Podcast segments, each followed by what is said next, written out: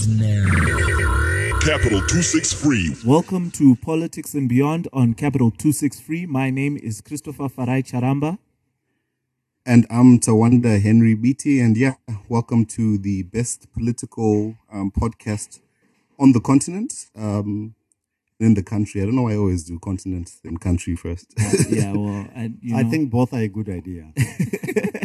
in- indeed, indeed. It's so good that, you know, some of our guests have requested to come back. Let me put it that way. You know, we've got uh, some people you've heard before on the podcast. Today is the 4th of August, Friday, 4th of August.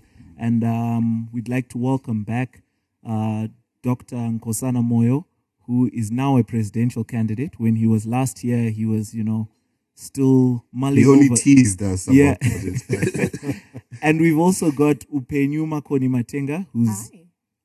back again by popular demand. Aha. That's intimidating a little bit. I shall sit and listen. So thank you both for thank thank you both for coming back onto the show. Um, now that we have uh, Dr. Moyo here, who's now a presidential candidate, I think we can have a much more interesting conversation about what it is that you know he intends to do. So that's pretty much what we'll be discussing on the show today. Um, his campaign, how that's going, um, issues to do with policy, issues to do with what happens with the vote, if is it secure. Um, I don't know. Did I leave anything out, Henry? And the youth. Um, you no, to- no, yeah, you're pretty- pretty conversation has to be comprehensive. about the youth. Oh yes, and, and the youth. He's he's here to talk about the youth as well. So. and the youth. and Upenyu, Upenyu said she's got tons of questions. I questions. do. I have lots of questions for Or you. for me or for all of us. Did you bring a binder full of questions? They're all safely locked away in my head. I see. So yeah, um, I think we can get straight into it. Um, Dr. Moyo, how's how's the campaign going? It's going very well, actually. Okay. Much better than I would have thought before we started. Really, I haven't seen uh, any rallies. You know, I was in uh, Chinhoyi last week for the presidential youth interface. There's one tomorrow. Um, the alliance is having one. I haven't seen any APA rallies. When when are when are when are you inviting us to a rally? So you think that campaigning is equivalent to rallies, do you? Uh, so is it not part of the process? Part of somebody else's process, not, Okay. not necessarily ours. All right. What's what's your process? Talk to citizens. Don't rallies are a one-way process. We want to, to dialogue with citizens, want to interact with citizens, and you do that in smaller groups. How has the feedback been when you are engaging with citizens? It's mixed, as you'd expect. People have got lots of questions about the process, about the uneven playing ground. They want to know about our policies, which I think is fair. Yes, lots of questions. What would you say has been the most or the key feature of what you're encountering when you're engaging with people? Wh- What it's actually quite uh, what, what shall I call it? Not amusing because I think the state of this country is not amusing at all. Mm. But what is fascinating, I think that's a better word, is that people are used to certain things. Mm. They are used to certain things, and it's very difficult for them to imagine something different. Uh-huh. And we are t- the, so the engagement to try and make people envisage what could be, which is not what they're used to, is is is a challenge. Is a challenge. Henry, go ahead. All right. I'm just. I think. Uh, you know. I. You know. on this Thing. You're you're having dialogues with these um with the citizens, and you said people are very interested in your policies. Um, have you begun formulating those policies? Are they coming directly from you, or are you looking to hear from citizens what they want from policies? We we've got proposals and we're bouncing those off citizens. We're looking for input from citizens. So it's both. It's a, a two way process.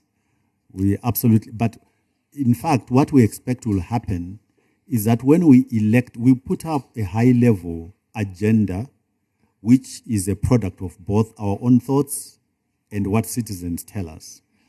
But we expect that after the election, we'll set aside about what, two, three months of then engaging, re engaging with citizens to flesh that out into a program as opposed to an agenda.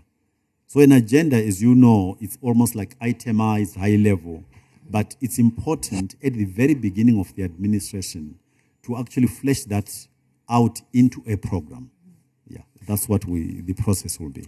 So um, you you've you've set out this um, this agenda that you're going about. When will it be available for consumption? When when yeah, will people yeah. start, you know, getting to to actually scrutinize it and ask more questions on what it is you're trying to do? We're aiming to come out uh, with the agenda in about four weeks' time. So we've already give, sort of got a timeline. Four weeks' time from today, we're expecting we'll be ready to come out and actually put that out in the public domain. And is this is this for uh, the office that you're running for, or does it also encompass the the, the parliamentarians and the councillors? And is your party actually pre- prepared or gearing towards running in all 210 constituencies and, and that and that sort of thing? We are going to field candidates in all constituencies. And the, the, what we, the agenda will be, like I said, at a high level, what we're putting forward and in consultation with the citizens is what we perceive is the necessary agenda for the next administration, given where the country is starting from. So maybe let me explain it a different way. Mm. We, we believe that citizens are setting out in the electoral process to actually appoint somebody to a job. So when you appoint somebody to a job, it means you have to have a view of what the job is in order to get the right candidate. So what we are toing and froing with the citizens on is the job specs, if you like, in order to get a, a piece of paper, which is a job specification, so that when the citizens go and vote, they'll look at the CVs that are presented by the candidates. They'll look at those, look at the track record of those people, what they have been able to do to date, and compare that with their perception of what the job that needs to be done is.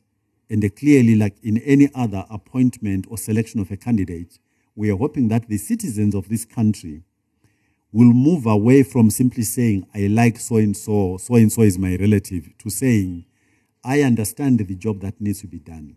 And I'm choosing a candidate and I'm giving them the job of executing on this.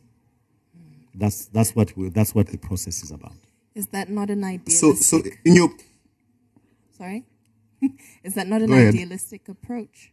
Though, because we know historically, for instance, in the 2013 election, um, Afrobarometer put out a survey and Robert Mugabe was deemed, and is still deemed more popular than the opposition leader, leadership currently prevailing. And he won the presidential election.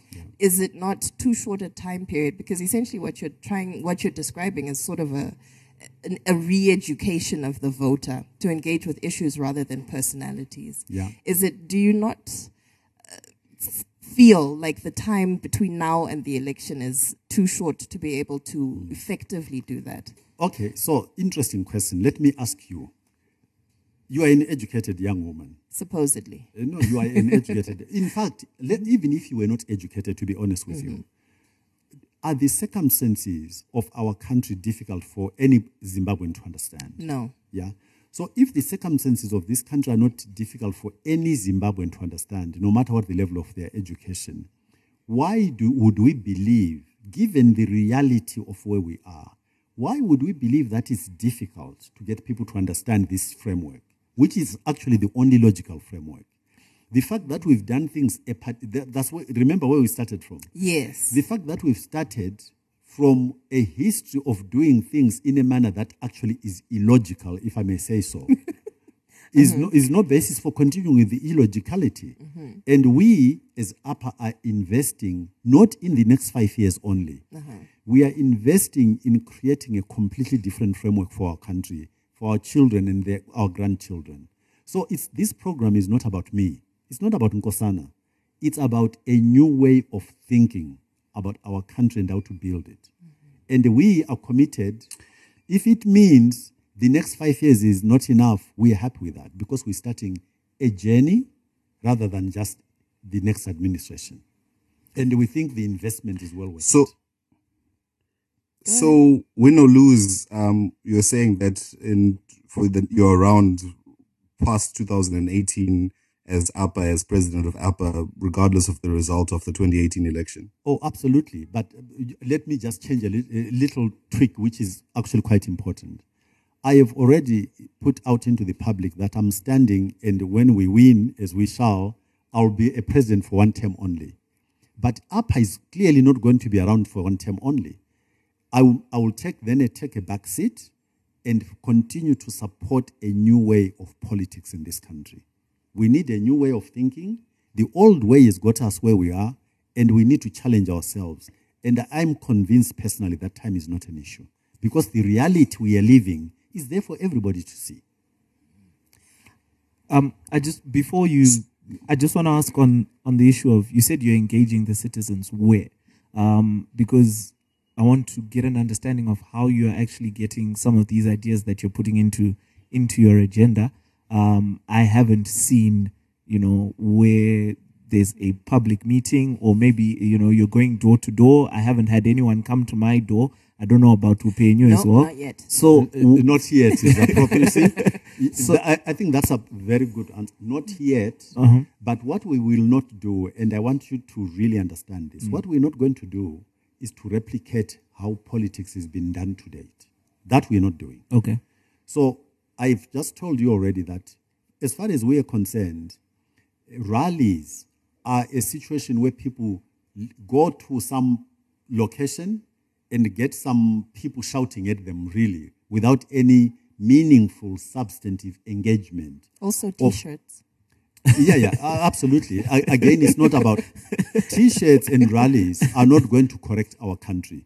You've just told me yourself. Look at the journey we've traveled with all those things being done, and look at where we've got to, in spite of them doing that. But so, but our- you- you so let me answer your question. Let me answer your question. okay, So, what we believe in is engaging with smaller groups where we actually have a real dialogue. And g- believe me, it's happening. But remember, our environment is very unforgiving, unfortunately.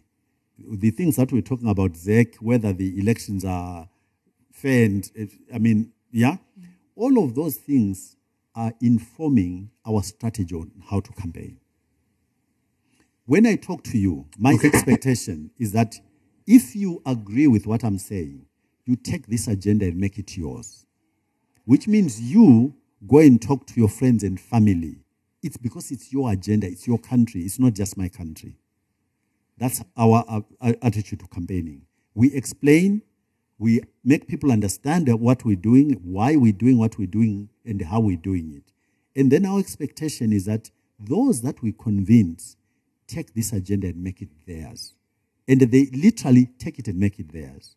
Go to talk to people because what we're wanting is not for you to go beaten, get beaten up because you're wearing a- an APA t-shirt. It's completely meaningless to us. We don't want you to come to a rally so that you can be identified. We will meet with you in safe space, you have a conversation with you and your friends and family, and then you own the message to take on to do exactly the same. That's how we're engaging, and we will soon be in your at your doorstep, as you say. But isn't that a bit politically um, uh, naive? Is not the word, but we have a very immature political space, and you're leaving it to the people who you say to basically champion and carry your message. Can can the people be trusted, especially when you look at the context? No, in the sense, Did you just say that? no, yes, to, for no, in the sense that people here are very, we have a very politically polarized society, Yeah. and there is a touch not the anointed one attitude, mm-hmm. whether it's on the ZANU PF side, on the MDC side, and how, how can you uh, symbolism as well is very important in politics, and people respond to symbolism, which is why the T-shirts are there, the slogans are there, and all these things. It's it's part of the political culture. And whilst you are saying that there's need for a new political culture, and I can agree with that, isn't it, it comes back to the time issue. Is there enough time to go nationwide, conscientize, change the political culture, especially when people are very much um, um, fundamentalist about their politics right now? Okay, you know? so, Chris. yeah, how do you combat that? Chris, firstly, I hope that will not end where we where we are at the moment. So Sure. this is a youthful platform. Yeah. You are a young person. Yeah. Yeah. my maybe you're going to be correcting me in terms of my perception of what young people represent. I- our whole concept about junior ministers is predicated on my perception of what young people are. And my perce- at least when I was young, even now I dare say, my attitude is I question everything. Absolutely. I don't do things just because they've been done that way before unless they work. When things don't work, my attitude is you take it apart because there is nothing to lose because it's not working anyway. Why would I want to replicate something that's not working? The evidence is in front of you. Can I And- stop you there, though? Yeah, absolutely. Because I think the reason why people replicate is particularly when it comes to electioneering and campaigning, mm. the thing that is not working, the t shirts, the food aid, the rallies, is because it does work. Or does it? Yes, it does. Because look for 37 years, we've saw the results are different. So what The is result what, of, I think- of I think 37 years the- is different. what, what is your measure but then the win at the end of the election is always the same. How am I going to know that my approach is not going to work if I'm not prepared to try it? I agree with you, but I disagree with you on time. I so To, I um, asked a question. Tell me how much time you need for me to make you understand, given your circumstances which are real to you in this country. How much time do you think I need to Five years. to Dr. convince you? Dr. Moyo, I think two. Uh, Dr. Moyo, I think it's not so much about, I don't think it's about convincing me. It's about convincing 3 million people to vote for you in the next election, um, because that's at the base minimum how much you're going to need if you're going to, to become president. And while, you know, MDC has had 20 years to try and get to, to all the reaches of Zimbabwe, there's still places in Zimbabwe where they don't don't even know who Morgan Tsvangirai is. So what we're questioning is how you intend to do that. Yes. Even rumors that the election could be as near as next February. yes. and, um, that's what I'm You know, trying to another explain. example is Simba, another example, another example is Simba Makoni, who use a traditional method which has mass push and mass mass push and still failed to to to to get that world that countrywide reach. So I think perhaps people are just confused or are not really understanding how word of mouth and uh, small meetings and safe places are going to reach the necessary mass of people to get you the votes. Yeah, but you know, you know, guys. So part of, I mean, I was, I've been trying to avoid the word disappointed, especially given that we are young people. You know, the history of this country also informs us. We, as a people, fought against a conventional army, and we understood that you couldn't take on a conventional army using conventional methods. Mm-hmm. So went into a guerrilla warfare. You know, I'm not telling you anything new, that the, the political environment in this country is poisoned in terms of what the environment I would like to enjoy for my fellow citizens and myself and my children and so on. Yeah. Given that, there is no way you can convince me logically that an organization, a movement such as ours, should adopt the same methods that are being used by the people on the other side who've got all the institutions and the, the uh, organs of state against you, which are they abusing actually, because those organs of state oughtn't be used political against any other political party. But that is our reality. So, given that reality, my disappointment is that you're failing to see the absolute necessity of doing things differently. And also, given that I'm arguing this is not Nkosana Moyo project, this is our citizens' project. If Nkosana is wrong and the people are happy where they are, let the results show that. If Nkosana is right and APA is right that people are unhappy with where this country is today, then I would still insist that it doesn't need as much time as you think it needs. Can I remind you, though, All right. Oh, Mr. oh. oh. Mr. Moyo, Yes. that the guerrilla, your analogy to the guerrilla warfare, Zimbabwe's independence was not won militarily. It was a negotiated settlement. And the Rhodesian government was pressured into that negotiated settlement. So it's, it's problematic. Um, I think there are two I think- issues. Yes? No, no, I'll go ahead. Sorry. Oh, so I think there are two issues, mm. which is one, the election campaign. Yeah. I completely agree with you. The state has been captured. Institutions are using, institutions are being used to perpetuate and replicate the power of a single entity. Mm. But I also believe that in order to get to where you're, you want to be, which is the head of state, mm. you have to be able to play the game that is currently on the board. Because saying we're going to play another game is, is I don't believe it's effective. And as Tanda rightly says, you need three million votes Yep. to be viable. Yeah. And I don't know that because I I've met people who honestly believe what they read in the Herald. Yeah. Sorry. Yeah. No, no, but, but so let me deal with this issue. so, so you, you are right, but you are wrong factual on one issue. Mm-hmm. The actually the war here was won. Or wait, wait, wait. Maybe not one in the way you want to define it. The Rhodesians saw defeat staring them in the face, and then they preempted. That's what happened. There was no support for the Rhodesian state. No, no, no. My point, though, you need to, you need to I think, understand. um, you need to understand. the Rhodesians could see defeat staring them in the face. Okay, I'll That's- concede. Yeah, I'll concede tha- that's that exactly. point. Yeah. Uh-huh. Okay. So, so it I was. think, it, I the think there's war some. Rhodesians who, who still would disagree on that, but I'm moving on to the as you'd point that, expect um, them to, to do, right? I, I just have a question in, Moving ter- in terms of the candidates. So you said you're fielding candidates in a- in all 210 constituencies. Yeah. When will we get to see who these people are? Well, because it's not just about you. You've said APA Yes. is and a and, and, and on that point, how are they chosen? How are you choosing the candidates as well? Um, on just to add on to Chris's question. Yeah. So I, I told you that we're going to uh, come out with the agenda Uh, in in roughly in about four weeks' time. Mm-hmm. We'll come up at that time. We expect we'll be we have completed our provincial structures.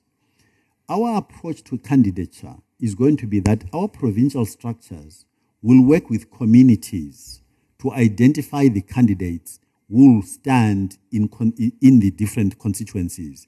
The reason being one simple, I concede to you that we have got a completely, we want to introduce a different way of politics and thinking accountability in this country is not happening at the moment. The reason being that parliamentary uh, candidates and parliamentarians after that, when they are elected, they, they think they account to the party, not to the people. And that starts by the way they are chosen, because it's not really community determined. We want to reverse that so that the community working with our structures will identify the people who should stand in the different constituencies. So that the relationship that is established right from day one is a relationship between the candidate and the community. So that the candidate knows in with no uncertainty whatsoever that the accountability is to the community. Yeah? That's that's the way we're going to do it. Um, so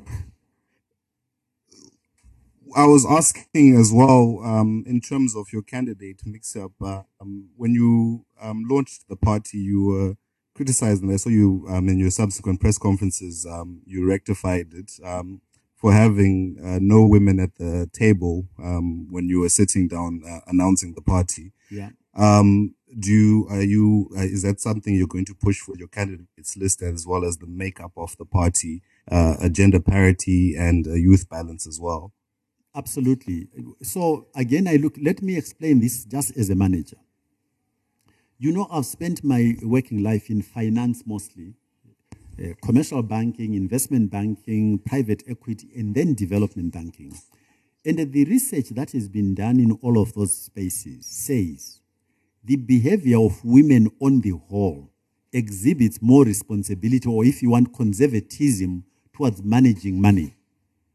So, as a manager, no, no, not claiming any higher gender sensitivity than anybody else, but as a manager, when I look at those stats and that research, what it says to me is that women within any community represent a huge asset that we as society are not yet using. And for me, I'm a rational manager. So just approaching it from that perspective alone, it suggests to me that if you want to be an efficient manager to deliver on the development agenda, it would be irrational for you not to go and create gender parity in everything you do.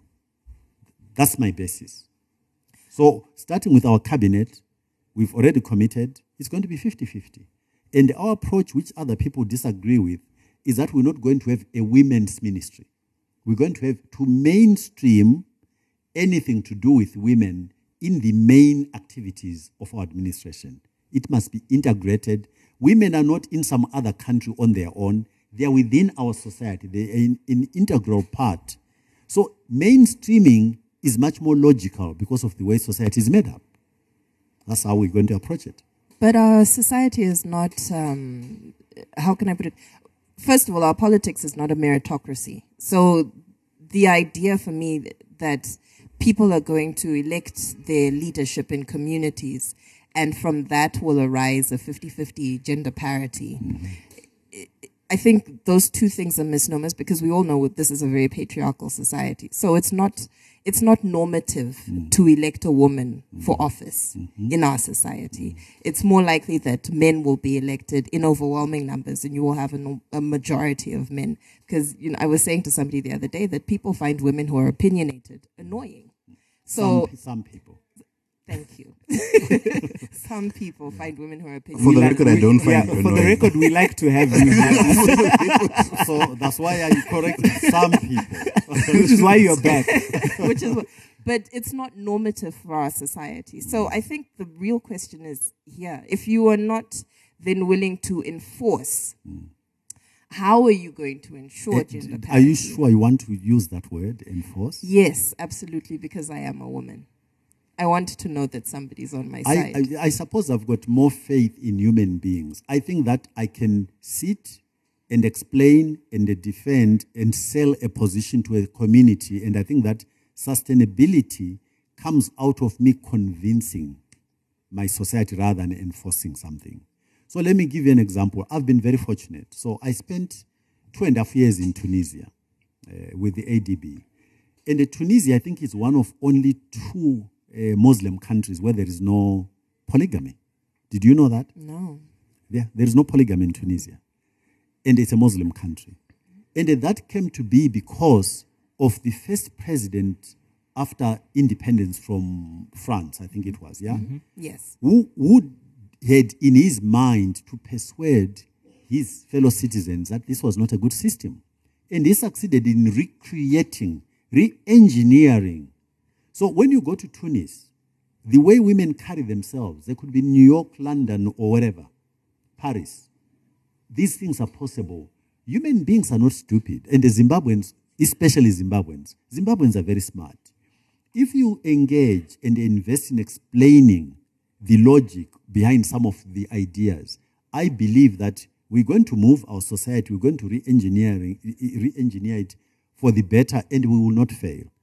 At cabinet level, incidentally, uh, we already been doing some some uh, research, as you can imagine. It's amazing how many Zimbabwean professionals are serving today in global companies, Zimbabweans of both genders. So it should be absolutely not a problem to get, a, because it, what you do in cabinet will send very strong signals to the rest of our society. The visibility as the top organ, literally, of our administration. People look at that and think, wow, if that can work, why can any other structure not work in the same similar way? Look at uh, Rwanda. How have they done it? So, we, especially you as young people, I really, if I walk away with just one thing I would like you to take away, you need to understand that what we are trying to do as APA is create, hopefully with you, a world that will work for you, a country that will work for you. Your futures are being blighted as you watch, totally. And you owe it to yourselves and your children to engage with this, take this APA agenda and make it yours. We can do it. We can, there is nothing that can stop us if we make up our minds. I agree, but in a hundred percent APA parliament, I'm I'm a little bit um, afraid of if we say because this is precisely why we had then uh, proportional representation members of parliament. You know the the confidence. I do not have confidence that people are going to elect fifty percent of that uh, 105 women to run in Zimbabwe. Does that make sense? No party has ever fielded 105 women. But how for many parliament. parties have engaged with communities to explain why? Well, so the question I will keep, I will keep coming. up, Those countries that have achieved these numbers, But no country has ever actually achieved. What is the 50-50. percentage of women in parliament in, In in, Rwanda actually does. I think Rwanda is 50-50. it's Rwanda- 62. Is, is actually the women are the 62. I think Rwanda's got yeah. yeah, if it's not 60, it's 62 or 68, but it's above 60% Yeah. women. And cabinet level, France and Canada have Yeah. 50 50. Have gender parity. Yeah. Yeah. 50-50. So I mean, Yeah. as as we are talking here, I look at you and I think, why wouldn't you believe in it? Why would I doubt that you can do this? Because I live in a society where a man thinks paying Roora means that he owns you. You're a kind of so let's change it. Let's change So, it. I- I and uh, think it's incidentally, possible. Uh-huh. incidentally, Roora was never intended to work that way. You know, we've sub, we we co- corrupted it. yes. So why do you want to stick with a corrupted system? As we've corrupted so, quite so is it your position that 50,000 is, is too much? Fifty thousand. But um, speaking about APA and say you are elected, what are some of the key policies? I think, you know, this is um, important Yeah. that Yeah. you are looking to tackle Yeah. or that you have set out and said this in the first six months or whatever it is, this is what we need to look at and Yeah. this is how we are going to do it. Yeah. So let, let's just be clear about the process. Remember what I said. In about four, four weeks' time, we'll come up with our agenda, which is high level. Mm-hmm. Within the first three months after being elected, we'll then flesh that out to come up with a program. Yeah? Okay? And that fleshing out will also again involve interaction with the community. But having said all of that, we have identified the key high level, let me call them pillars, of where we think all these programs ought to center around. And I'll explain why. So the first one is that, as you know, as a, a- a, nation, we don't we are not a nation we've got a nation state something geographic which we call zimbabwe but the people who reside within it are not joined up we are not cohesive and we believe that that has been done deliberately uh, divide and rule but we also believe that there is no society anywhere in the world that will be successful when the state of its people actually is represented by uh, lack of cohesion. So that's an important part. We have to have a whole program space dedicated to creating cohesion in our population. Yeah? So that when we have conversations about programming, sequencing, prioritization, which by definition implies sacrificing certain things up front for us to come back to them in the future because of a shortage of resources, we can then agree because we've got cohesion. Yeah? So that's one pillar space. The next one is the issue of uh, institutions of state. Our country, you raised, I, I think both of you raised the issue of ZEC. So if you take ZEC, you take the army, you take the police, you take the judiciary, and you take the intelligence services. Every single state requires these, these institutions.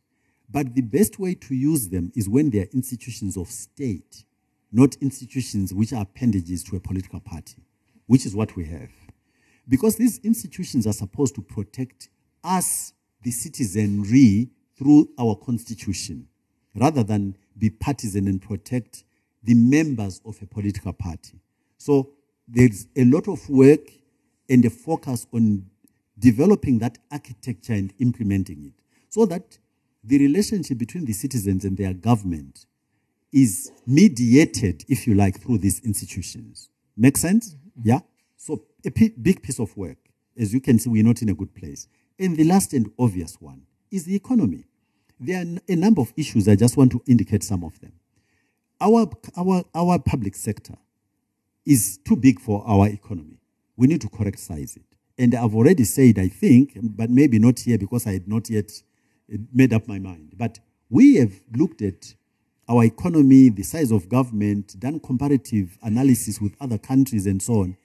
There is no justification, according to our findings, of a Zimbabwean cabinet which is bigger than 20 people. There is none whatsoever. Okay? In fact, when we've done the exercise, we're putting 20 by, because we're creating a buffer just in case we've overlooked something. The number we actually came up with for our country is 16. We can do, run this country with 16 ministers only. And that is in addition to eliminating the category of deputy minister. As you are aware, our deputy ministers are there as creating jobs for the boys. Mm-hmm. When a minister is away, the deputy minister does not act. Another minister acts. So we're doing away the whole infrastructure that supports these people and the ministers that we're eliminating are resources that should be going into investment for our economy, especially in the infrastructure space. Not happening because over 90% of our budget goes into salaries. Completely un- unforgivable, yeah? Mm-hmm. And then, but we're going to introduce a different category of minister, what junior ministers. And every single one of them will be below the age of 35 two reasons we want to do this. The first reason is that we believe in the concept of apprentice, do as you learn, apprenticeship, okay? But I think an, an equally, maybe even more important component of junior ministers is that innovation comes from young people. Innovation does not come as a generality from old people. When you don't create space for young people, you deprive your society of innovation, innovativeness. Let's look at uh, uh, technology. In today's age, every country that is led by anybody who is sensible, you have to prepare your economy for a, a digital age. It's got to be a digital economy. Who understands technology, old or young? It is young people again. So if we are serious about getting our economy to be appropriate for the times we're living in, we have to find innovative ways of including young people at the core of what we do. That's why we've come up with the concept of junior ministers. Yeah. So those are the three pillars. Eh, eh, In the in the economic sector, correct size the, the, the government, the administration, release resources for investment, create an environment where the international community, not, not just in, let's start with domestic actually, where domestic entrepreneurs and investors can have confidence in investing in growing their own economy. And when they do that, outsiders will look at what is what the local people are doing and say, looks like they normally local people know what you as a foreigner don't know. And if what they do indicates they've got confidence in their economy, outsiders will, will come in. So that's the sequencing, yeah? Create confidence in your own entrepreneurs, create a conducive environment, let them invest and grow the economy rather than taking their money to Switzerland and wherever else. And then outsiders will also then come in, yeah? And a clarity on the role of government. My view, and qualified, because I'll explain government on the whole should be a referee, not a player. On the whole, should be a referee, should be a regulator. It should create an even playing field and let the players play, but make sure that the rules are being followed. But when government becomes a player itself, logically you understand there is a problem. At the moment, we've got a government that invests in, in, in tourism and mining. For what reason? The private sector can do that. There is absolutely no logic whatsoever. Then there are also, we need to be clear about certain sectors of the economy, which we're going to fast track right up at the beginning in order to prime the pump, if you like. Tourism, agriculture, and mining. These are sectors, if we get our policy framework working correctly, they will help grow very quickly to help us get going. So that's at the top level, those are the issues. The three pillars, and I've gone into a bit more detail on the issue of the economy. But that's it. I'm, I have uh, a few questions. um, Just a few. Just, um, that's, that's a relief. just um, but I mean, um, you spoke about the size of the cabinet. Um, Would you do away with state ministers of state, um, particularly given that devolution of the government uh, to is something that was fought for quite um, hard by uh, you know certain um, provinces in the country. Um, so if you're taking away minister of state, you're you're, you're taking away you know a, a point of call that um, you know provinces have in terms of influencing the central government.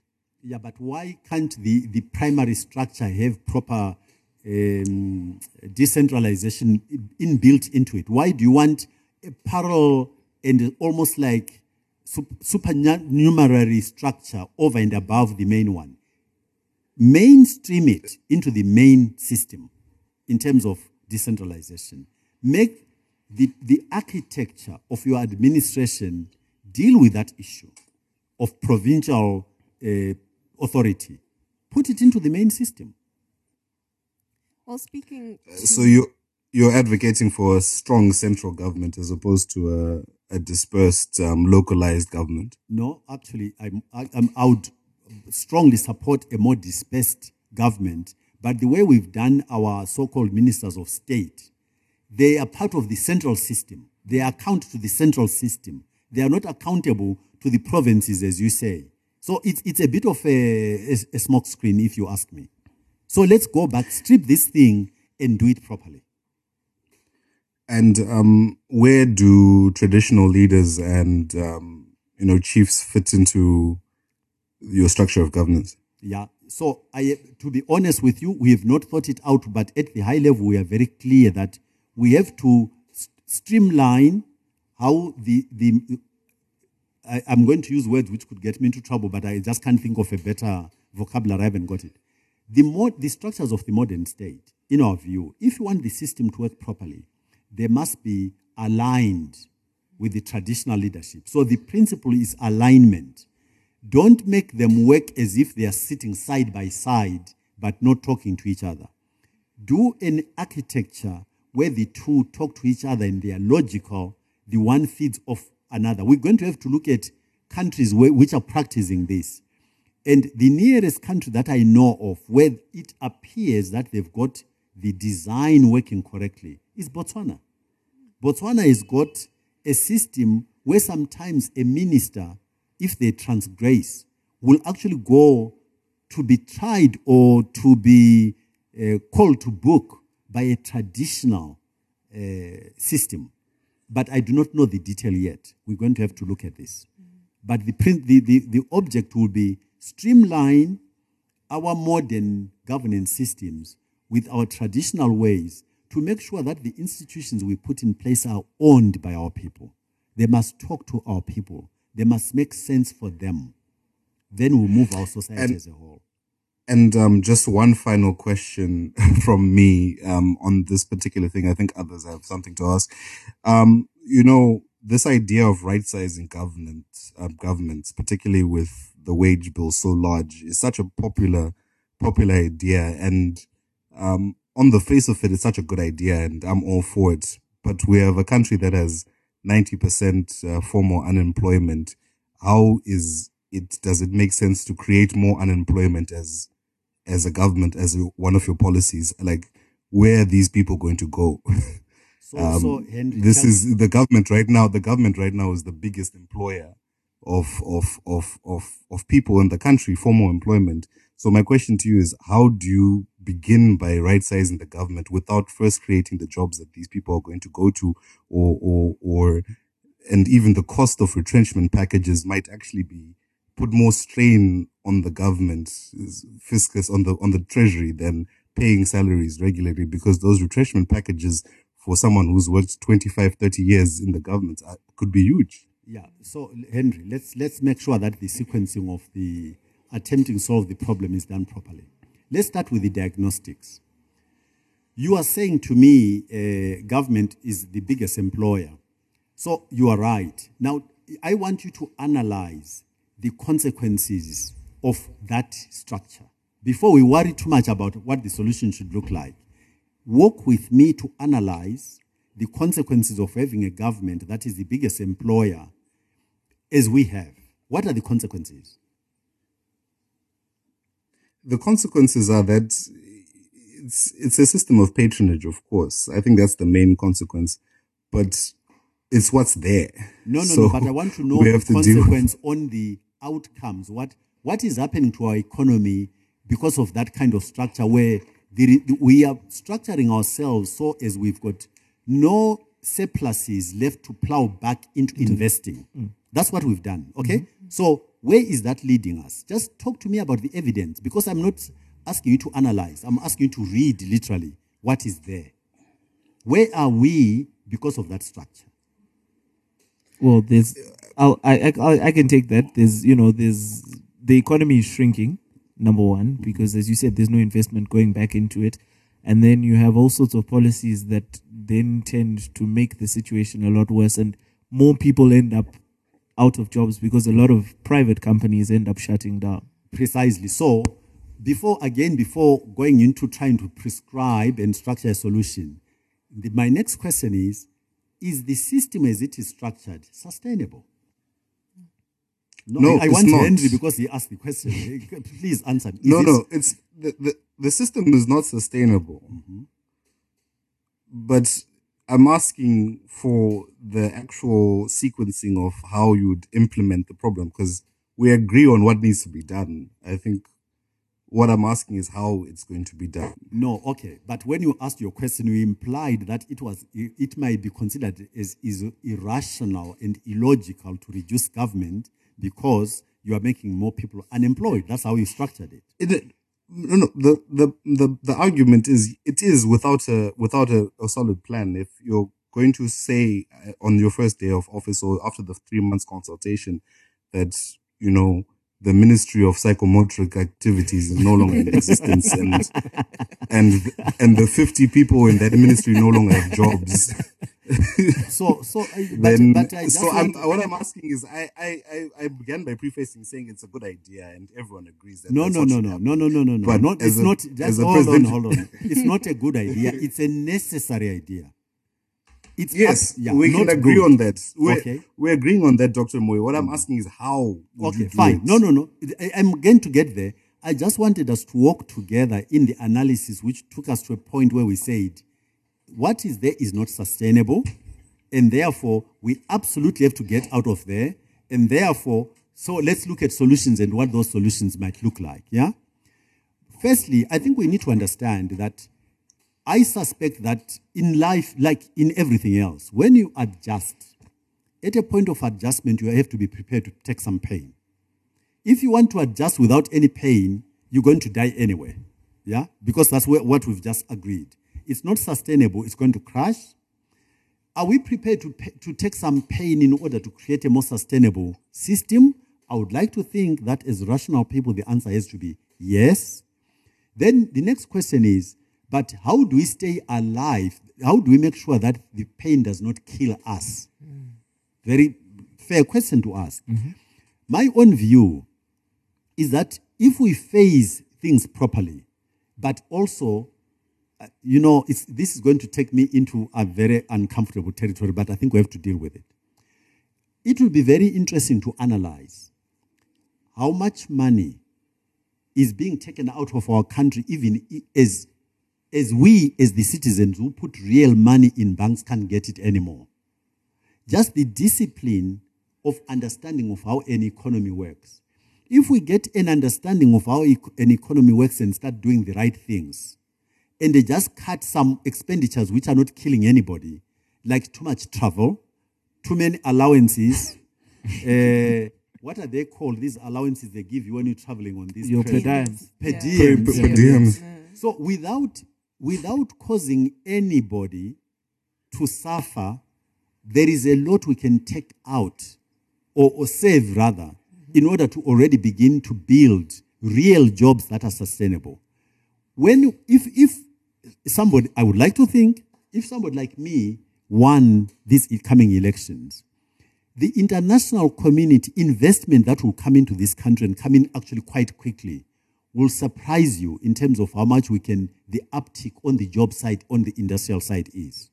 But ultimately i also think that there is some uh, priming of the pump that we'll be able to get from our partners development partners i think the goodwill towards zimbabwe is still there if we come up with a structure that makes sense that is logical that creates sustainability people will come to our aid I um, want to interject there and say that in 20, 2009, Mr. Mm-hmm. Tsvangirai and the GNU made the same assumption. Mm-hmm.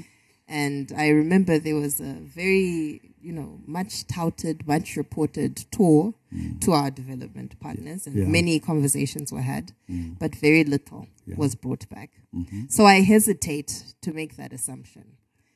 well you, you, you but i think I, you I, remember the I remember the finance minister at the time being very frustrated um, at, let at, me- at home there about uh, the lack of um, of of um, of of the funding, and in fact, a bigger question, or maybe a better question, or a more complete question, is that is that some of the things that Zim has to deal with are legacy debt. We've just taken another three hundred dollars, three hundred million from from um, Afrexim Bank Bank. Um, the, the treasury right now in, in Afrexim, the treasury right now in treasury bills as you know over five hundred million dollars in treasury bills locally that it's reporting. Lord knows how much they actually have that is unreported. Yeah. Um, and that's not even to talk about our debts with the international financial institutions. Mm-hmm. So whatever you do as a policy, you're going to have to deal with that debt. Let me tell you Um, what finance and something. said, do you think, you- have you, and you've said you can fix the economy in just five years. How are you going to deal with that massive amount of debt in just five years? So here is the reality about finance, which I know very well. Banks will take a cut, a haircut in what is owed to them if you present them with a realistic plan of a turnaround and the possibility of them getting some of their money back. At the moment, they are owed all of this money. There is no evidence whatsoever, not a shred of evidence in terms of what's going on now, of them getting any of it back. None. So if you go to a bank and you owe them money and you say, I can't pay you a hundred cents in the dollar, but I can pay you 50, 20, whatever the number may be, and you present them with a, an executable plan which has got viability in it, they'll take a cut. And the Zimbabwe is going to have to do that. You know, it's not he, we're not going to be making history. Debt forgiveness is, is, is the precedents all I- over the place. Can, can I, can I talk about No, those but, but though? Henry, You've, Henry, you've seen, give you've me a seen, chance to talk about the GNU. No, no, no, because it's important. The GNU, please. You you asked about Yes. the GNU. I think you need to analyze very carefully what happened during the GNU. And uh, this is something else people need to pay, to pay great attention when they talk about coalitions. Coalitions can result in a stalemate. In other words, yes, you neutralize bad things happening, but you create no movement either because nobody is in charge. If you ask me, my humble opinion, there was stabilization, yes, but it was a checkmating system stopping the government, ZANU government of the day, doing bad things. But because nobody was in charge on the opposition side to actually do positive things to turn things around, nothing much happened. You stopped things getting worse, but you didn't start making things better either. That's what you need to understand. Point number two there is a lot of talk currently about uh, electoral reforms. Why did the GNU not tackle electoral reforms then? Oh, that's a sore spot for me. because they, that, if they if they had focused on it, that's when they should have done it. Yes. So, but I'm trying to use this to illustrate the dangers of an administration where nobody owns the agenda, but all they do is checkmate each other. They checkmate each other, but nothing comes out of it. All right. Um, I, I, I agree with you, especially with the electoral reforms. It's uh, they really dropped the ball on that one. Um, just uh, I don't know. I feel like I'm speaking- dominating. Well, well, no, but speaking about that and the electoral reforms mm. and the fact that we don't have them, and you're going into this election, how is APA going to protect its vote? Because you know issues resulting in um, whether elections are credible mm. are very serious, and if if if people cannot you know trust that their vote is going to be protected, one there might be apathy, mm. and two you who might you know end up with the most votes might not actually get to become the parliamentarian or the councillor or even the president. Mm. So how is mm. APA tackling this issue of protecting the vote and ensuring that when people vote, the result will come out as is as they voted for? The, the truth, the truth, Chris, is that I cannot guarantee any of those things. But if I lived my life by making negative assumptions, I think it would be a sad world in which we live. So I am going to admit that there are risks associated with this, but risk taking is a way of life for all of us. We may not necessarily identify explicitly and, uh, and recognize them, but in coming, just coming here, driving here, I had to take a risk. But I had to use a positive assumption that I'll get here. And I did get here. if I'd chosen to focus on the negative possibility that I could have an accident, I would have stayed at home and I wouldn't be here. So let's, let's firstly understand and not kid each other about the existence of risk that we have to take. So, having said that, what assumptions are we making as APA? Look at the facts of our last three elections or so. The eligible Zimbabweans who've bothered to invest in the voting process are a minority, somewhere between 40 and 45 percent. The majority of our citizens have not seen it worthwhile to come and vote. Okay? Valid pushback. We do not know the reason why they did that. It could be that they said the system is so rigged against us, what I do makes no difference. That's one possibility. The other possibility we shouldn't dismiss, though, is that they looked at the candidates on offer and decided none of these people can do the job I want done. Therefore, I'm not going to appoint anybody. And we are coming as up and saying, here is a, a definition of what the job, according to us, is. Please critique it, look at the job we are proposing should be done. And then we are putting up a candidate who we believe has got the qualifications to perform this job. But again, it's up to you as a citizen to do the two things critique the job description, look at the CV and the track record, and say, it is just possible, as I've used an example before, that these people were looking at the menu of a particular restaurant and saying, you know what, nothing in that restaurant is worth my money. I'm not wasting my money going to vote. I'm not paying for this food, therefore, I'm not getting involved. By doing what we're doing, we're going to test that theory that actually there was nothing attractive on that menu for the 60% of our citizens. And we are offering something that will attract them. But not only that, I know for a fact because people talk to us, there are people from the other parties now who are engaging seriously with us. So it's not only those who have not been voting before.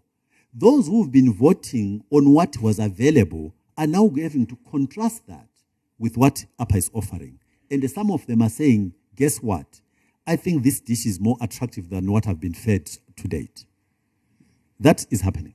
So, in terms of rigging, my belief in terms of managing systems is that it is easier to mess around on the edges with a system when you're dealing with smaller numbers. It is harder. I'm not saying it's impossible, it is harder when you're dealing with big numbers. So, the appeal for me from us is that you guys, especially the younger generation, mobilize yourselves in droves and go and vote and make the rigging more difficult because you are going to, going, people are going to have to deal with huge numbers. Not impossible, but more difficult. We owe it to ourselves to give it a go. I'm not going to sit here and try to say I guarantee anything because I can't. But if we don't do this, we'll never know whether we could have pulled it off. I think that we owe it to ourselves to give it, to give it a go and see whether we don't pull it off. Um, it's a, it's a, I think it's a good, um, it's a good idea, but the problem or the question that, um, as young people that we've had, and I think we've probably touched on it in the last uh, podcast as well, is that, um, your role is not simply to present yourself and uh, expect the young people to to mobilize themselves around you. Um, fair enough, you've presented an option that's different from from what was there uh, before, but um, I think a lot of people would argue that there needs to be more done to mobilize the young people, as it were. Um, I think it's not simply enough to to rely on um, the belief or the strategy that presenting a better option is is going to to result in, a, in a, people making a different decision. I agree, Henry. But you know what? My hope, and I, I'm not going to depart from this hope, is that young people will take it upon themselves as their responsibility to create the world and the country that will work for them. I will go further and push it even more, maybe to surprise you. I actually don't care whether the candidate that young people choose to elect is me.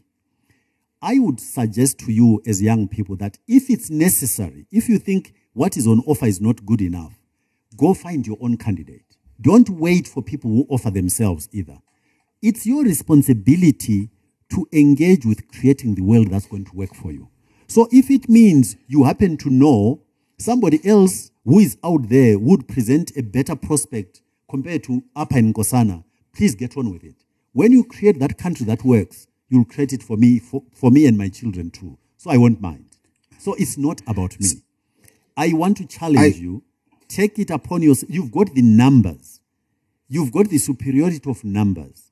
Elections are a majoritarian issue. If you mobilize and you are clear about where you want to take the country, you will get it done. But you see, I, I think this is where the issue then is, is that a lot of young people are not clear. And this is where leadership comes in, in the sense that you, young people in this country, aside from the fact that they've been, a lot of disappointment has happened in terms of, you know, the education system is, is, is, is struggling right now in terms of jobs, in terms of ideology. There is no, in fact, the political system doesn't create an ideology that one can actually subscribe to and follow. Um, MDC will tell you that they're social democrats, but if you ask young people what that actually means, they don't understand. What they know is Save Chete Chete. Um, you know, ZANU PF will talk about all its, from the time it was a socialist party to whatever it has become now, even if it has these socialist um, ideologies, they don't, young people don't understand these things. So even in terms Some- of. no, but no, you are generalizing too much. Some young so society, you're right, is organized almost like a, a pyramid. Yeah. Yeah. So some of you young people understand these things. Some of you have got the tools to analyze and understand. it. Sure. So let me put back to you the challenge you are putting to me. Why don't those of you who understand it mobilize? Because you're going to be more, much more successful mobilizing other young people than I will be. listen, it's it's it's it's mobilizing to go and say, guys, let's go out and vote. Fine. Yeah. The issue comes up is who are we voting for? And this is a question that a lot of young people are asking. Even you know, it's it's on Facebook. It's Which on- is a healthy question to ask. It's it is a healthy Yeah, question yeah. to ask. But then the thing is, it's it's coming up with a the framework or whatever it is, or having leaders that are actually coming and saying, "This is what I'm about. This is." explaining the issues in a way that inspires young people to vote for, mm. to to to vote for them Okay. and I think there, there, there must be, uh, whilst young people must have urgency to, you know, go out and look for these things, at the same time, some people, some of the young people are just worried about, will I get employed tomorrow? Mm-hmm. I haven't been mm-hmm. employed for the last three, four years. Mm. I don't have money to go online to check, you know, who's doing what or who's saying what. I can't even go on to the, to, you know, I don't have a radio. I don't have all these things. And there's no one who's coming to speak to them in such a way that inspires them to actually want to do it. It's very difficult when you are unemployed, when you are worrying about, you know, when you get your next meal, to mobilize somebody to say, let's go out and number one, look for the leader, mm. because you have to start there. Yeah. Or number one, come up with an ideology Yeah. that we are going to say this is what we're about. Number two, then go out and look for somebody who you say fits this description that Yeah. we want. Number three, if that person you think is the right person and they don't want, you then have to convince them as well. Yeah. It's quite a lot of work. But that's how life works. But I don't think that's enough. Yeah, but because what- so what, what is you're enough? what you're counting on is the fact that somebody will for instance i mm. have a cousin Yeah. he's getting married he got his girlfriend pregnant he's hoping to put a combi on the road Congratulations. Thank you. I'm very excited. um, he's hoping to put a combi on the, ro- on the road so that he can make a livelihood for himself and his wife and his child. But my cousin is not interested at all in the political process. In fact, he is so disengaged that for him, this discussion cannot happen except for on CNN. Okay. Right. So, Except for on uh, CNN. except for on CNN Why? because that's where these sorts of things happen. That's where this kind of discussion happens. It doesn't happen in his universe. okay. So, my question to you about my cousin, and mm. let me put myself in my cousin's shoes. Mm. Why should I vote, and why should I vote for you? Okay. So let me ask you in return. No. Wait, wait, I- wait, you wait, must no, answer no, the no. I- question. yes, I am. I am. Yes. I, am But often, some, sometimes it clarifies if Uh-huh. it's put. In. Okay. So between you and I, Mm-hmm. between you and I, who has got a better chance of convincing your cousin? Probably you, Why?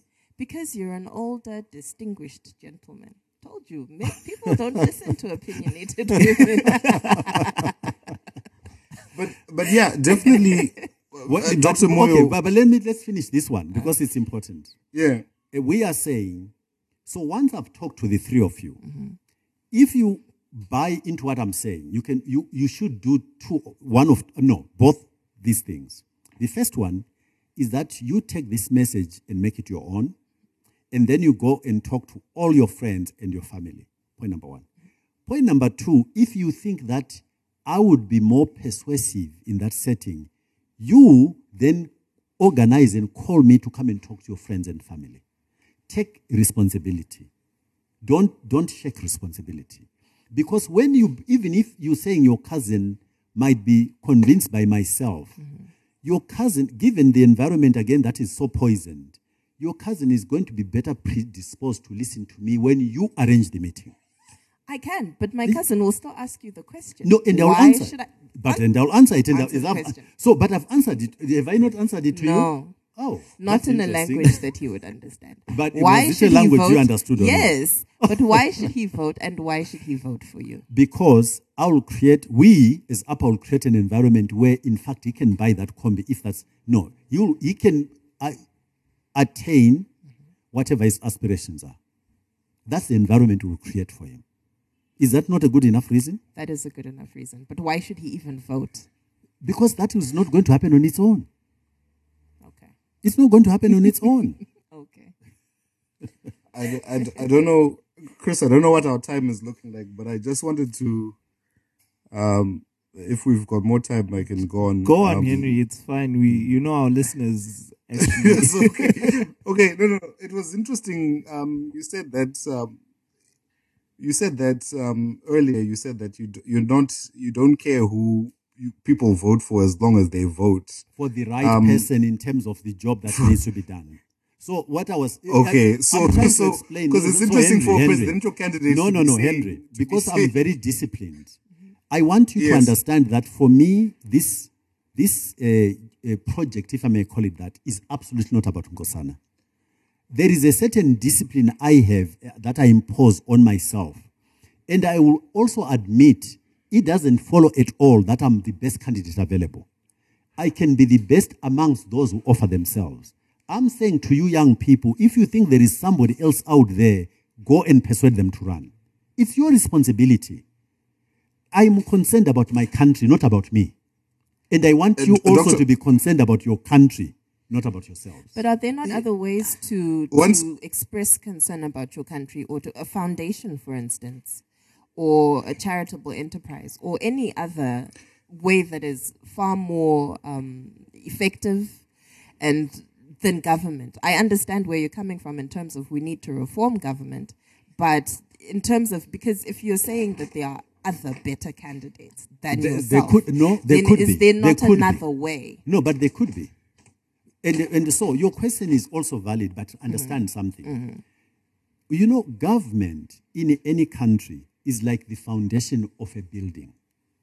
It's like the found. Yes, other things can happen, but I can guarantee you, and I would like you to convince me and show me an example of a dysfunctional government where a country can still function properly. Show me one. So the investment. Am- America. and how long you, and you think that's going to be sustained so well we, I don't know. yeah, that, no, but that's important so america is a, an existing building which somebody's happily chipping away at and they let that continue and see whether it will stand But you, you know what? I I agree that young people, all, all Zimbabweans, have a responsibility. It's just, I think, as human beings, not everyone is a born leader or born, uh, what's the word I'm looking for? Self motivator. You know, you can tell somebody that you have a responsibility to do something, but just because they don't, they aren't motivated to do it, they won't do it. Um, you know, you can tell somebody, hey, you know, no watch a zako, you know, but because they just generally don't have the motivation to do it, they won't do it until you, you know, present them with some sort of reward or the stick or the carrot, whichever, and then they get up and do what it is. So, whilst I I agree on the point of responsibility, I think though that those who are looking to win votes, mm. because that's what it is. Mm. You're looking to win votes, should actually be a lot more inspiring. I get, you know, you're saying if they are better, Sorry, can, if, mean, meaning that I'm not no, no, no, no, not that. It's the sense that you you you seem to be saying the responsibility lies with young people to make the decisions. I think you also have a responsibility to encourage and convince young people to come to your side. And I am doing that. And yeah, and you've spoken about it. But when you say certain things like if they are better candidates, then they should go out and No, find. But, it- but it- guys, it- guys, guys, slow down for me. You know, if I am to be honest, which I always want to be, Mm. I we as APA want to change the politics of this country. And in order to do that, I have to tell you the processes as I see them, including the fact that if there is a better candidate, which is quite a possibility, I think it's your responsibility to look for that candidate. You see, I cannot sit here and claim that I'm the brightest person around. What I can tell you, though, is that of the candidates offered as of today, I think I'm the best candidate. But am I overall Okay. just absolutely the best candidate? The answer is I've got no clue. And I think the Okay. citizens of this country owe it to themselves to make an investment in looking whether checking that out. I, otherwise, I'm not being honest. I think what that is is There's now. there's there's always sorry. go ahead. Oh, it's it's it's sort of the argument between probability and possibility. Fine. You know, it's probable, but it's not possible. Why and is it not possible? No, in terms of um, the way you're you're you're uh, arguing that yes, it's possible that there are other better candidates, Yeah. but it's probable that I am the best. No, no, no, candidate. no. I said, of the people who are on the table at the moment, it is my humble opinion that for the job that needs to be done, I'm the best qualified. so you're That I can- probably the most best. No, no, exactly. no, no. It doesn't follow. It doesn't follow. The one is absolutely. But in my, my, my point is that this is a semantic argument. no, it's not. It No, is. he For said me, it's no. semantic. Well, he says not. he says it's not He- probably of the people that are there now. He is- he says he is. He it's is the definite. best. Yes. It's a definite. Yeah. It's But not in probable. terms of It's- it's- campaign I think- communication, though, Yeah, yeah. I find that problematic. Why? Because I want you to be absolutely certain that we can achieve the things that you w- that we want you to Yeah, achieve. that's I think we I- should. I I, agree. think we should push ourselves to try to get honest people to run our country. You're a politician. think- You're in No, politics. There's- no, no. I What don't is what expect is you to what be is a what is a politician? Oh, my goodness, you don't. oh yeah. You know what? I think You are no, lowering You know your- what? you No, are I lowering your standards so oil much. Why? but I don't think that's the right thing. But why are you lowering your standards so um, much? Do you know what? Doctor Doctor Moyo, there's a there's a certain level of hubris that's mm. required of a man to to leave the comforts of his life and say, I can lead this nation of of twenty million or, or sixteen million people.